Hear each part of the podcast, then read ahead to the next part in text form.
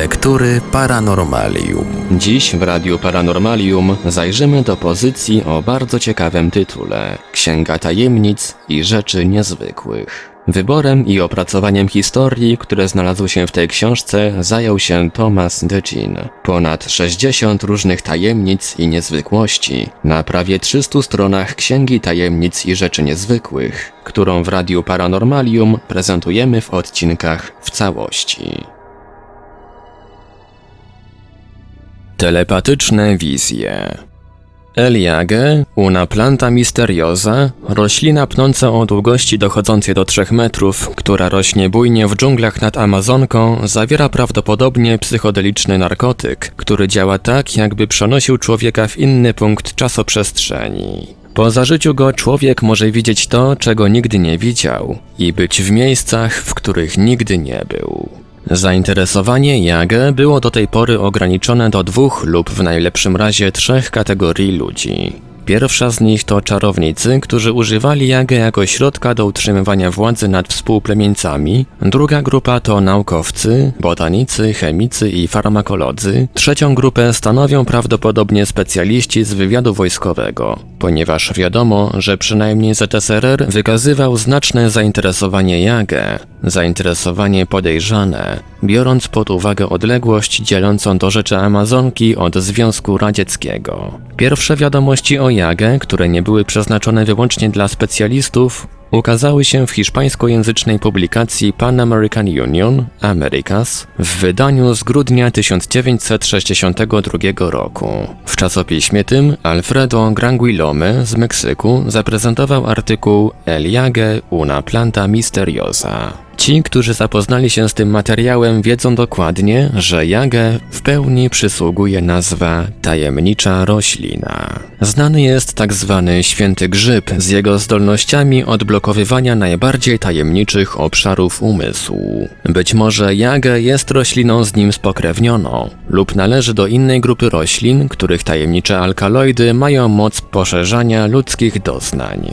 Możliwe, że pozwala ona sięgnąć do głębszych nawet obszarów podświadomości, umożliwiając umysłowi wejście w obszary wolności od ograniczeń czasoprzestrzennych, jeśli coś takiego jest w ogóle możliwe. Nie bez znaczenia jest fakt, iż jeden z alkaloidów otrzymanych z tej rośliny nosi nazwę telepatyna i że hiszpańskojęzyczni naukowcy zmienili nazwę rośliny na telepatina. Ta zadziwiająca roślina oraz inne jej pokrewne, włącznie z tak zwanym pnączem zmarłych, używane są w obrzędach co najmniej 35 plemion żyjących w dorzeczu Górnej Amazonki i Orinoco. Do plemion tych należą także łowcy głów Hivaros. Pozostałe plemiona znane są przeważnie tylko antropologom. Są to zamieszkujący dżunglę dzicy, których tajemnice nawet po wielu wiekach częstych kontaktów z mieszkańcami Brazylii i innych krajów Ameryki Łacińskiej są dalej równie nieznane tak w Ameryce Południowej, jak i w USA. Wiadomo, że większość tych plemion używa jagę i pokrewnych roślin do przygotowania głównego rytualnego napoju, do którego jedne dodają taki, a drugie inny zestaw składników. Uzyskując, w zależności od skutku o jaki im chodzi, napój trujący, leczniczy lub narkotyczny. Główny napój jest naparem, który przygotowuje się gotując kawałki łodyg i potłuczonej kory Banisteriosis capi przez cały dzień w dużym glinianym garnku. Od czasu do czasu dodaje się wody, aby uzupełnić tę, która wyparowała. W efekcie otrzymuje się przypominający syrop brązowy lub czerwony napar. Uważa się, że jest to specyfik przeciwko malarii oraz że zapobiega on ewentualnym infekcjom. Zalecany jest również jako lekarstwo na chorobę beriberi. W celu wywołania zdolności telepatycznych dodaje się liście i młode pędy jagę. Granguilome twierdzi, że to właśnie one nadają napojowi dziwny niebieskawy lub zielonkawy odcień o prawie fluoryzującej intensywności. Po wypiciu narkotyzujących napojów dzieją się dziwne rzeczy. Granguilome pisze: Jak się wydaje, oddziaływanie Jagę na Indian jest zupełnie inne niż w przypadku białych ludzi. Indianie opisują ze szczegółami sceny i wydarzenia, w których nigdy przedtem nie brali udziału, ani ich nigdy wcześniej nie widzieli. Jednemu z badaczy, którzy przyjechali w te strony, zupełnie prymitywny dzikus, proszę wybaczyć to określenie, który nigdy nie opuścił swojej wioski ani swego regionu, opisał z najdrobniejszymi szczegółami defiladę czy paradę wojskową, wspominając nie tylko o wspaniałych mundurach i koniach, zwierzę nieznane w tym rejonie do rzecza Amazonki, ale także o orderach na mundurach oficerów. Badacz botanik Richard Spruce jako pierwszy Europejczyk podał w 1851 roku opis tej rośliny wraz z listą jej zastosowań. Odkrył on stosowanie tej rośliny u Indian Tucanoan zamieszkujących nad wodami rzeki Ueupes. Używali oni tej rośliny w celu przepowiadania przyszłości oraz wróżenia, co odbywało się na drodze doświadczenia przerażająco realistycznych, kolorowych halucynacji wizualnych. Gdyby jagę wywoływała halucynacje jedynie takiego rodzaju, jakie wywołuje haszysz, byłby to po prostu tylko kolejny niebezpieczny narkotyk, który lepiej pozostawić w spokoju. Ale wizje powstające pod wpływem haszyszu nie przekazują telepatycznie tego, co wydarzyło się gdzieś indziej. Granguilome pisze. Przed siedmioma laty pułkownik Custadio Morales, intendent wojskowy z Calcido w pobliżu Rionacha w Kolumbii, z ciekawości zażył 11 kropli jagę, które dał mu doktor Kradabayon. Chodzi tu prawdopodobnie o ekstrakt narkotyku.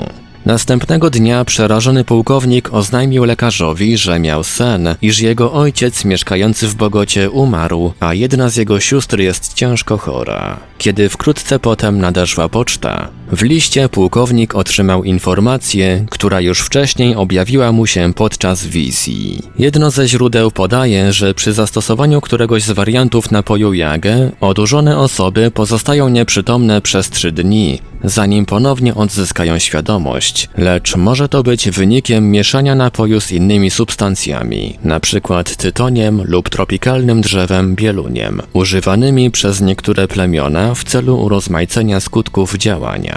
W 1958 roku Villa Vicencio podał, że spokrewnione ze sobą rośliny, znane pod nazwą jagę, używane są w należącej do Ekwadoru części Amazonki dla celów czarów, czarnej magii, przepowiadania przyszłości i wróżenia. Ta wczesna wzmianka, wraz z innymi o podobnym charakterze, wskazuje, że jedna z tych roślin zawiera substancję, która zmusza jakoś umysł do zajmowania się sprawami przyszłości. Upokarzająca jest świadomość, że dzicy posiadają wiedzę dotąd nieodkrytą przez wykształconych naukowców i badaczy.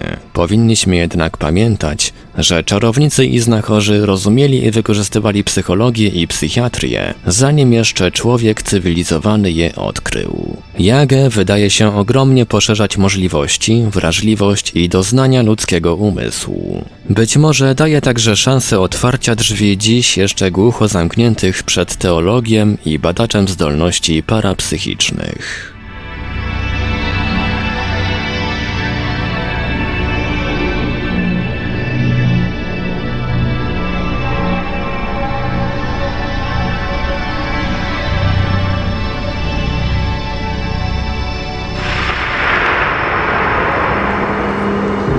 Lektury Paranormalium.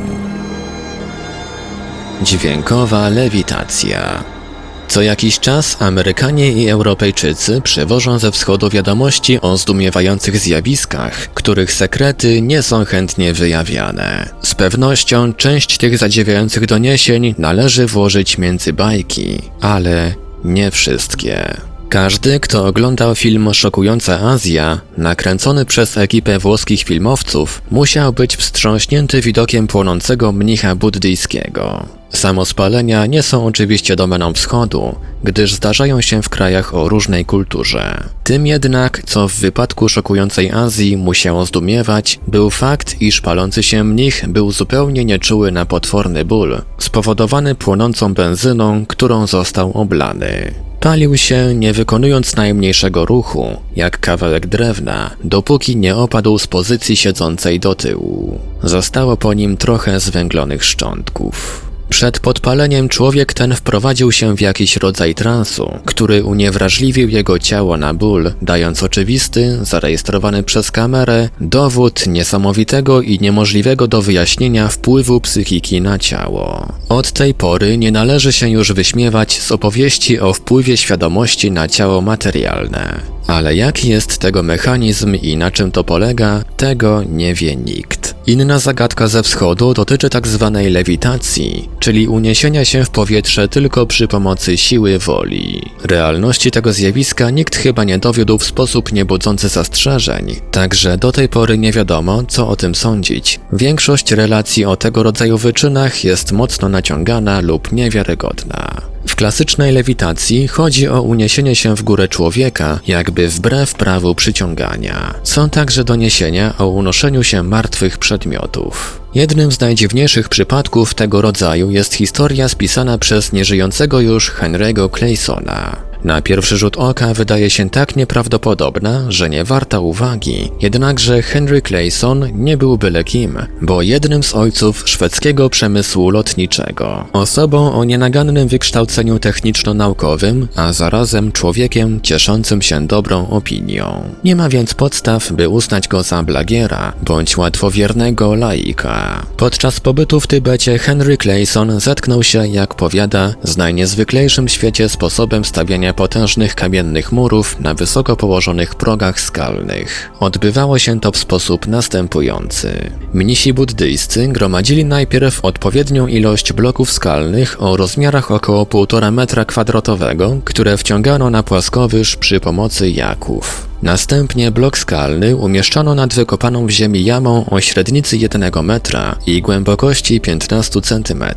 Jama ta znajdowała się w odległości około 100 metrów od podnóża stromej ściany górskiej, na której szczycie miała powstać kamienna budowla. 63 metry z tyłu za jamą stanęło 19 mnichów wyposażonych w instrumenty, różnej wielkości bębny i trąby. Byli oni tak ustawieni, że tworzyli jedną czwartą obwodu koła, czyli kąt między dwoma najbliższymi wynosił 5 stopni. Za muzykami stanęło z kolei 200 innych mnichów w taki sposób, że za każdym człowiekiem z instrumentem znajdowało się 8 lub 10 innych. W skład wyposażenia, oprócz bębnów średniej wielkości i mniejszych, wchodziło kilka olbrzymich bębnów o wadze około 150 kg, które umocowane były do specjalnej jamy, tak aby nie dotykały ziemi. Było też sześć trąb wycelowanych w znajdujący się nad jamą kamień, dentownie dwa razy na minutę. Waleniu w bębny i dźwiękom trąb towarzyszył śpiew mnichów. Po upływie w przybliżeniu czterech minut od rozpoczęcia tego niezwykłego koncertu na bębny, trąby i ludzkie głosy stała się rzecz granicząca z cudem. Spoczywający nad otworem kamień uniósł się, po czym poleciał po krzywej w górę na szczyt ściany skalnej, przebywając w powietrzu odległość 400 metrów. W ciągu godziny owej akustycznej lewitacji mnisi byli w stanie umieścić na szczycie od 5 do 6 głazów, z których część rozpadała się przy lądowaniu. Oto tajemnica, która czeka na wyjaśnienie. Na wytłumaczenie czeka także bliźniacza zagadka, znana z kręgu bliższego nam geograficznie i kulturowo. Historia zburzenia murów Jericha, które, jak twierdzi Biblia, miały się rozpaść od śpiewu, bicia w bębny i dźwięków trąb. Niektórzy naukowi interpretatorzy Biblii uważali to za zwykłą bójdę, podczas gdy inni proponowali pewne racjonalistyczne wyjaśnienie. Przypuszczali, że dziwaczna procesja wyposażona w instrumenty muzyczne obchodziła mury Jericha i dała w trąby w celu odwrócenia uwagi obrońców od rzeczywistego zagrożenia, którym był podkop pod murami miasta. Śpiewy, dźwięki trąb i bębnów miały zagłuszyć hałas spowodowany drążeniem podziemnych tuneli. Kiedy najeźdźcy dostali się pod mury, stemplowali podkopy drewnianymi palami, po czym, gdy była już podstemplowana znaczna część murów, drewno podpalono i mury zwaliły się. Może i tak było, ale mogło też być całkiem inaczej. Czasie II wojny światowej Niemcy skonstruowali potężne działo dźwiękowe zwane Wirbelwind. Było to urządzenie wyrzucające wiązkę dźwiękową o takiej mocy, że, jak się mówi, mogło ono zburzyć murowaną ścianę z odległości pół kilometra. W latach 60. naukowiec francuski Vladimir Gavro, Centre National de la Recherche Scientifique, skonstruował wraz ze swoimi współpracownikami coś w rodzaju lasera dźwiękowego, emitującego spójną wiązkę fal akustycznych o niszczącej sile. Szczególnie interesowały go tak zwane infradźwięki, niesłyszalne przez ludzkie ucho, ale będące w stanie spowodować rozpad rozmaitych ciał przez wprowadzenie wdrgania cząsteczek, z których są zbudowane. Eksperymenty z groźnymi infradźwiękami przerwano na skutek protestów pracowników sąsiednich laboratoriów, którzy na własnej skórze doświadczyli efektów badań Gavro. Infradźwięki są falami akustycznymi o niskiej częstotliwości poniżej 20 Hz. W przedziale między 20 Hz a 20 tysięcy Hz mieszczą się fale dźwiękowe rejestrowane przez ucho ludzkie. Powyżej 20 tysięcy Hz mieszczą się fale akustyczne o wysokiej częstotliwości, zwane ultradźwiękami. Także ultradźwięki są w stanie doprowadzić do rozsypania się na skutek wewnętrznych drgań rozmaitych twardych przedmiotów. Ta ich właściwość jest już od pewnego czasu wykorzystywana w praktyce. Kamienie nerkowe i żółciowe, będące przyczyną bardzo silnych bólów, są w ostatnich latach coraz powszechniej kruszone przy pomocy ultradźwięków, bez konieczności przeprowadzania zabiegu chirurgicznego. Czy również mury Jericha rozpadły się na skutek emisji wiązki fal infradźwiękowych lub ultradźwiękowych produkowanych przez procesję obchodzącą mury miasta? Może wydawać się to nieprzekonujące, ale pamiętajmy, a to już nie ulega wątpliwości, że ludzkie struny głosowe są w stanie wydać dźwięk, na skutek którego pękają szklanki. Zresztą, być może, sprawa nie polega jedynie na wytworzeniu silnych fal dźwiękowych, lecz o takiej częstotliwości, która wytwarza w ciałach stałych wewnętrzne drgania, rezonans powodujący ich rozpad. Coś z tych rzeczy może leżeć u podstaw zadziwiającej sztuki mnichów buddyjskich, których wyczyny transportowe obserwował Szwed Henry Kielson.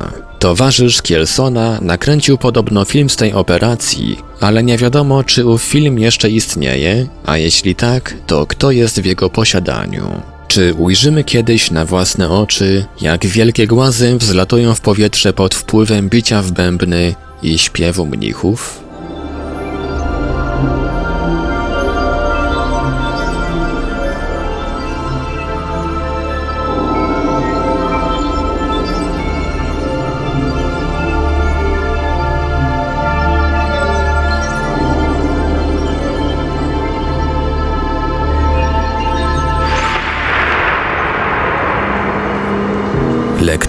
Paranormalium.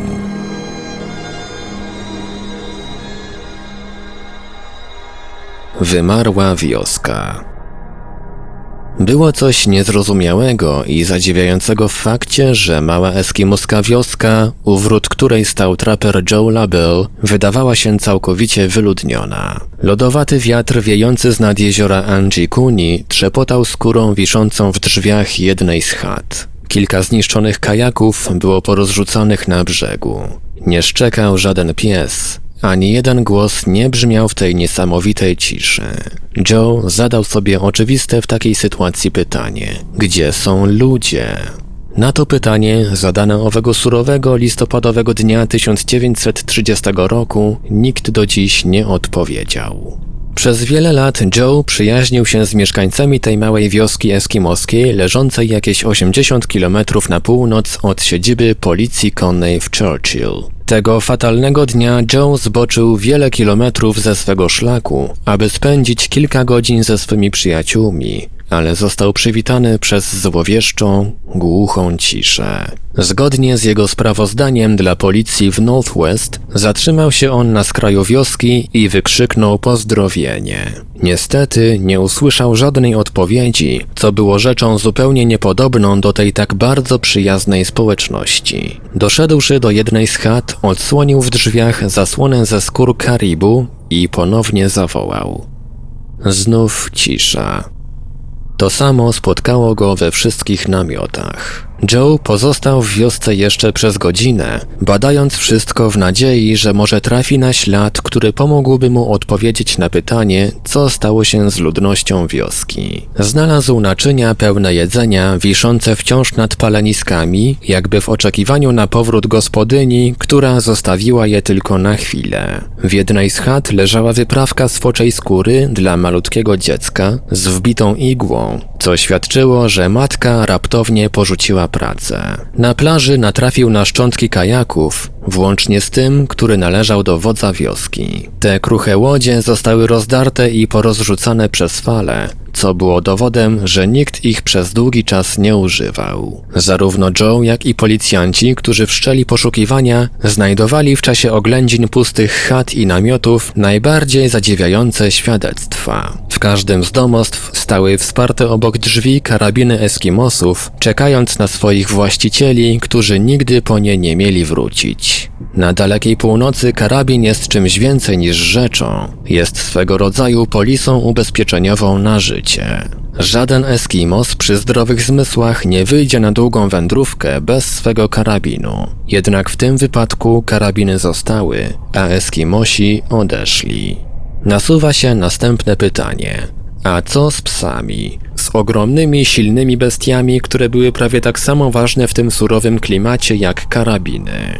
Jakieś 100 metrów od obozu Joe i policjanci znaleźli siedem psów. Były przywiązane do drzew i wszystkie padły z głodu, co zostało później potwierdzone przez kanadyjskiego patologa. Jednak najbardziej zdumiewające było znalezisko obok obozu, w pobliżu padłych psów. W owym miejscu Eskimosi zwykli chować pod kamiennym kopcem zmarłych członków swego plemienia. Grób był rozkopany, ciała usunięte, a kamienie starannie ułożone w dwie kubki. Rabowanie grobów jest rzeczą niedopuszczalną w kulturze eskimoskiej. Gdyby zaś sprawcą były jakieś zwierzęta, nie mogłyby przecież poukładać kamieni. Policja wezwała ekspertów, którzy spędzili całe dwa tygodnie na badaniu najdrobniejszego nawet szczegółu, szukając czegokolwiek, co mogłoby rzucić światło na tę zagadkową sprawę. Doszli do wniosku, że Eskimosów nie było w wiosce od dwóch miesięcy, licząc od dnia, gdy przybył do niej traper Label. Ustalenie to zostało dokonane na podstawie gatunku jagód, które znaleziono w niektórych naczyniach kuchennych. Wszystko wskazywało na to, iż wioska, licząca około 30 mieszkańców, prowadząca normalne, spokojne życie, nagle z jakiegoś dziwnego, niewytłumaczalnego powodu w pośpiechu została opuszczona przez ludzi, z których nikt już nigdy nie powrócił. Dla nieznanej przyczyny mieszkańcy wsi, mężczyźni, kobiety i dzieci porzucili ją ze swej własnej, albo też i nie, woli. Odeszli tak jak stali, i w takim pośpiechu, że zostawili gotujące się jedzenie, karabiny, psy, ubrania. Doświadczeni tropiciele nie znaleźli żadnego śladu, który świadczyłby o ich odejściu i pokazał kierunek, w jakim poszli przez tundrę. Porzucone na brzegu łodzie były niezbitym dowodem, że nie wypłynęli oni na jezioro, a splądrowane groby jeszcze jednym fragmentem niewyjaśnionej zagadki. Miesiące cierpliwych i prowadzonych na szeroką skalę poszukiwań nie przyniosły niczego, co pomogłoby wyjaśnić los mieszkańców wsi Anjikuni. Policja konna umieściła akta tej sprawy w kartotece z nagłówkiem nierozwiązane i tak już zostało.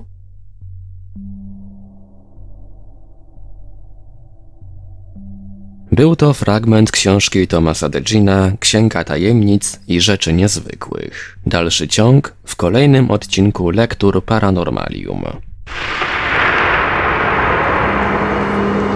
Lektury Paranormalium.